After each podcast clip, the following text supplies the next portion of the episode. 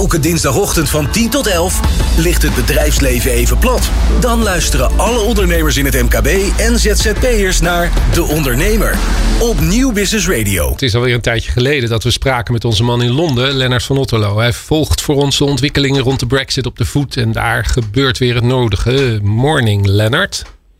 Morning. Hoe gaat het met je? Uh, ja, met mij gaat het wel goed. Mooi, ja. mooi, mooi. Ik las uh, dat uh, de, de, winkels in Londen weer, weer langzaam maar zeker open gaan. Ja, klopt. Het enige wat hier eigenlijk open was, en daar waren ze best strikt in, was voedsel en medicijnen. dus de apotheek en supermarkt en, en, kleine buurtwinkeltjes. Verder was eigenlijk alles dicht. En nu zie je dat de eerste, ja, zeggen niet essentiële winkels, dus kleding bijvoorbeeld, zijn, is gisteren open gegaan.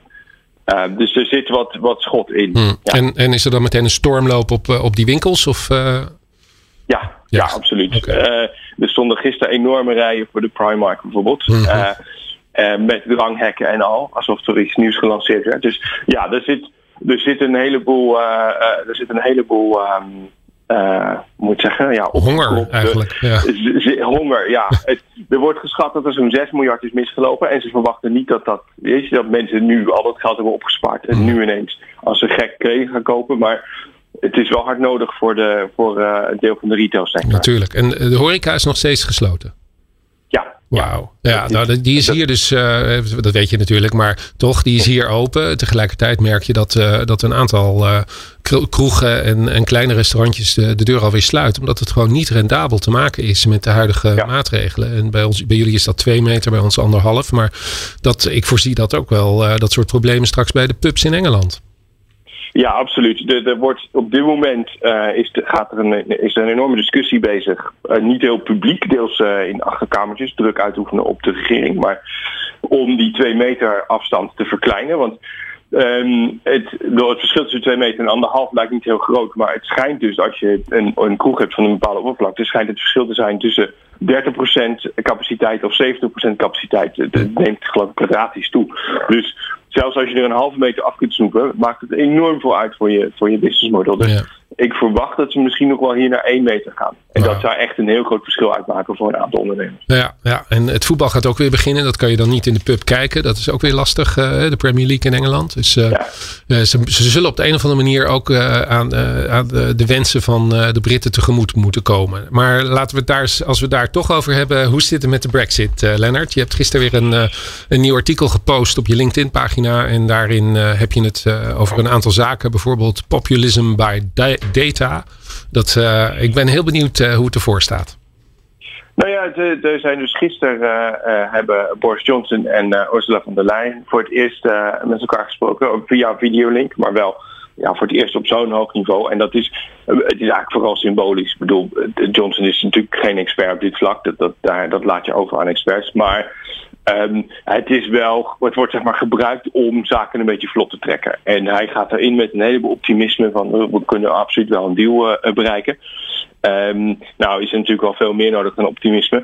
Maar wat, wat het signaal daaruit komt is, en daar was een tijdje bang voor, is dat ze met slaande deuren uh, vertrekken. Hmm. En daar lijkt, dat lijkt nu niet het geval te zijn. Dus de, het optimisme is meer uh, symbolisch, maar um, het is wel een teken dat, uh, ja, dat ze dus niet echt alles, alles opgeven en alles doorscheuren en niet eens eind december afwachten. Oké, okay, maar, dat maar, is het optimisme. Ja, maar tegelijkertijd zie je ook dat er, dat een hele hoop nou, ik wil niet zeggen onzin wordt verkocht, maar dat het een hele hoop gebakken lucht lijkt om, om uh, in ieder geval zoveel mogelijk Britten niet wakker te schudden, maar ze juist uh, een beetje in slaap te, te dommelen en, uh, en die Brexit er een beetje doorheen te trekken.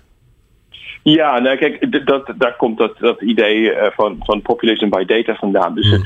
de, de regering runt hier eigenlijk uh, een soort systeem waarbij ze een aantal ideeën hebben die ze door willen voeren.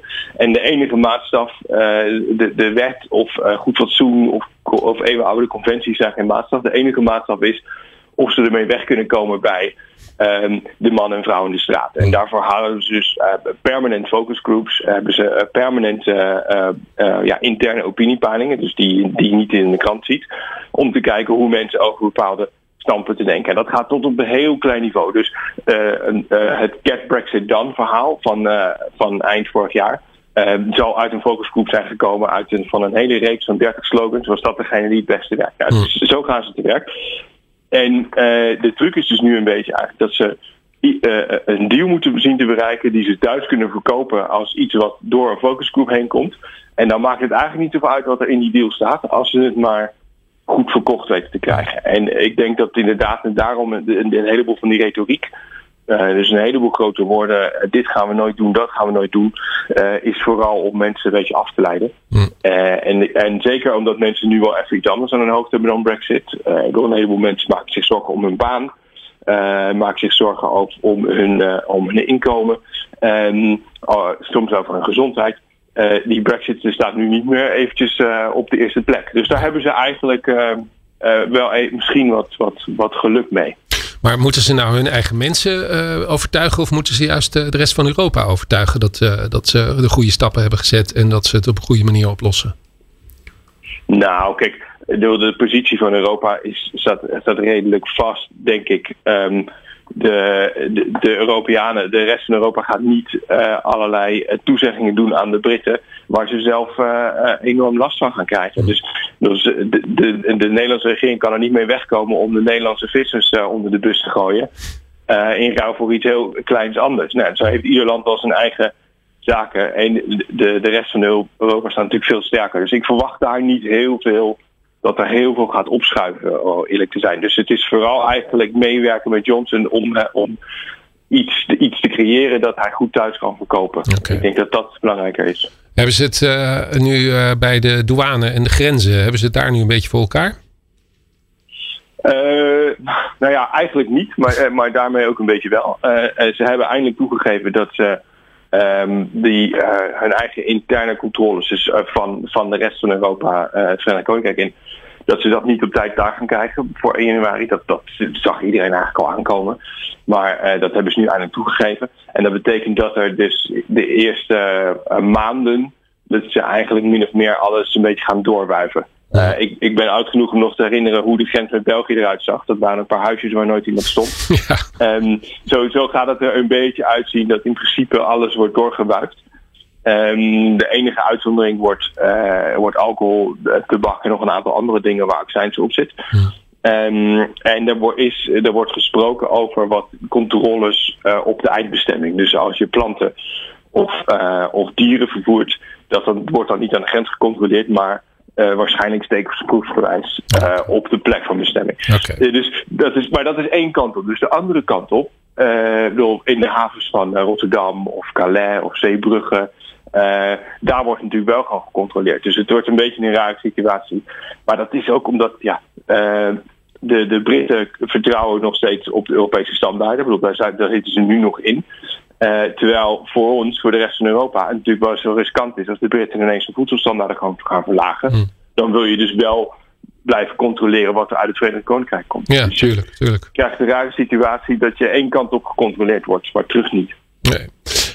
Begin uh, dit jaar, in februari, waren wij samen in uh, uh, Rijnsburg bij uh, Vianen, een grote bloementransporteur vooral, die heel veel zaken doet met Engeland. Hoe gaat het daar nu? Heb je nog contact met ze? Ja, ja ik heb ze uh, pas nog gesproken. Ook om even te kijken van uh, ja, hoe, hoe, hoe gaat het met jullie? zowel met Brexit als ook met, met het hele corona-verhaal. Hmm. En nou ja, het, gaat aardig. ze, hebben het, ze, ze overleven het. ze zeggen dat ze misschien op 95% zitten. Dus na wat aanpassingen hebben ze het, hebben ze het um, ja, redelijk overeind kunnen houden. Het is ook een aardige manier geweest voor hen, uh, omdat ze heel veel leveren aan groothandels en aan bloemissen. In principe is het een B2B uh, uh, bedrijf. Mm maar ze hebben de kans ook aangegrepen om een B2C component erop te zetten. Dus rechtstreeks aan, aan mensen thuis te leveren. En dat doen ze rechtstreeks vanuit hun rozenkwekerij in Ethiopië. en ineens hebben ze dus ook een, ja, direct-to-consumer uh, bloemenproduct. Ja. En dat, dat, dat is er sneller gekomen dankzij deze hele crisis. Dus het, het, ja, dat is wel grappig hoe ze dan daarmee omspringen en denken van hé, hey, dit is uh, de kans om, om, om uh, dat direct te gaan doen. Dus ja, die, die doen het aardig. ik, ik vroeg ook nog even van hoe zit het met, die, um, met dat uitstel bij de grens. en dat, nou, dat is voor hen wel handig, want je hebt weer net een paar maanden tijd om, om wat dingen te regelen. het enige wat nog een beetje onduidelijk is, de, de meeste, de, de Britten importeren veel meer dan ze exporteren. Dus de meeste Nederlanders die exporteren naar het VK zijn gewend dat vrachtwagens leeg teruggaan. Um, het enige wat ze nog niet zeker weten is wat de definitie van leeg is. Dus uh, ze nemen uh, wel kratten, karren, uh, bakken en dat soort dingen mee. en hopelijk wordt dat wel gezien als leeg als je terugkomt. Dus dat ze daar in, in Rotterdam of in, in Calais niet al te veel moeite over gaan doen. Oké, uh, Lennart, we moeten het hierbij laten voor deze keer. Uh, we gaan weer wat vaker uh, met elkaar bellen, want het is elke keer weer van toegevoegde waarde om te weten hoe het er daaraan toe gaat, maar ook hoe we er in Nederland voor staan. Dankjewel, Lennart. De Ondernemer, de talkshow voor en door ondernemers. Laat je elke dinsdagochtend van 10 tot 11 inspireren en informeren door topondernemers en andere experts. Ook terug te luisteren als podcast.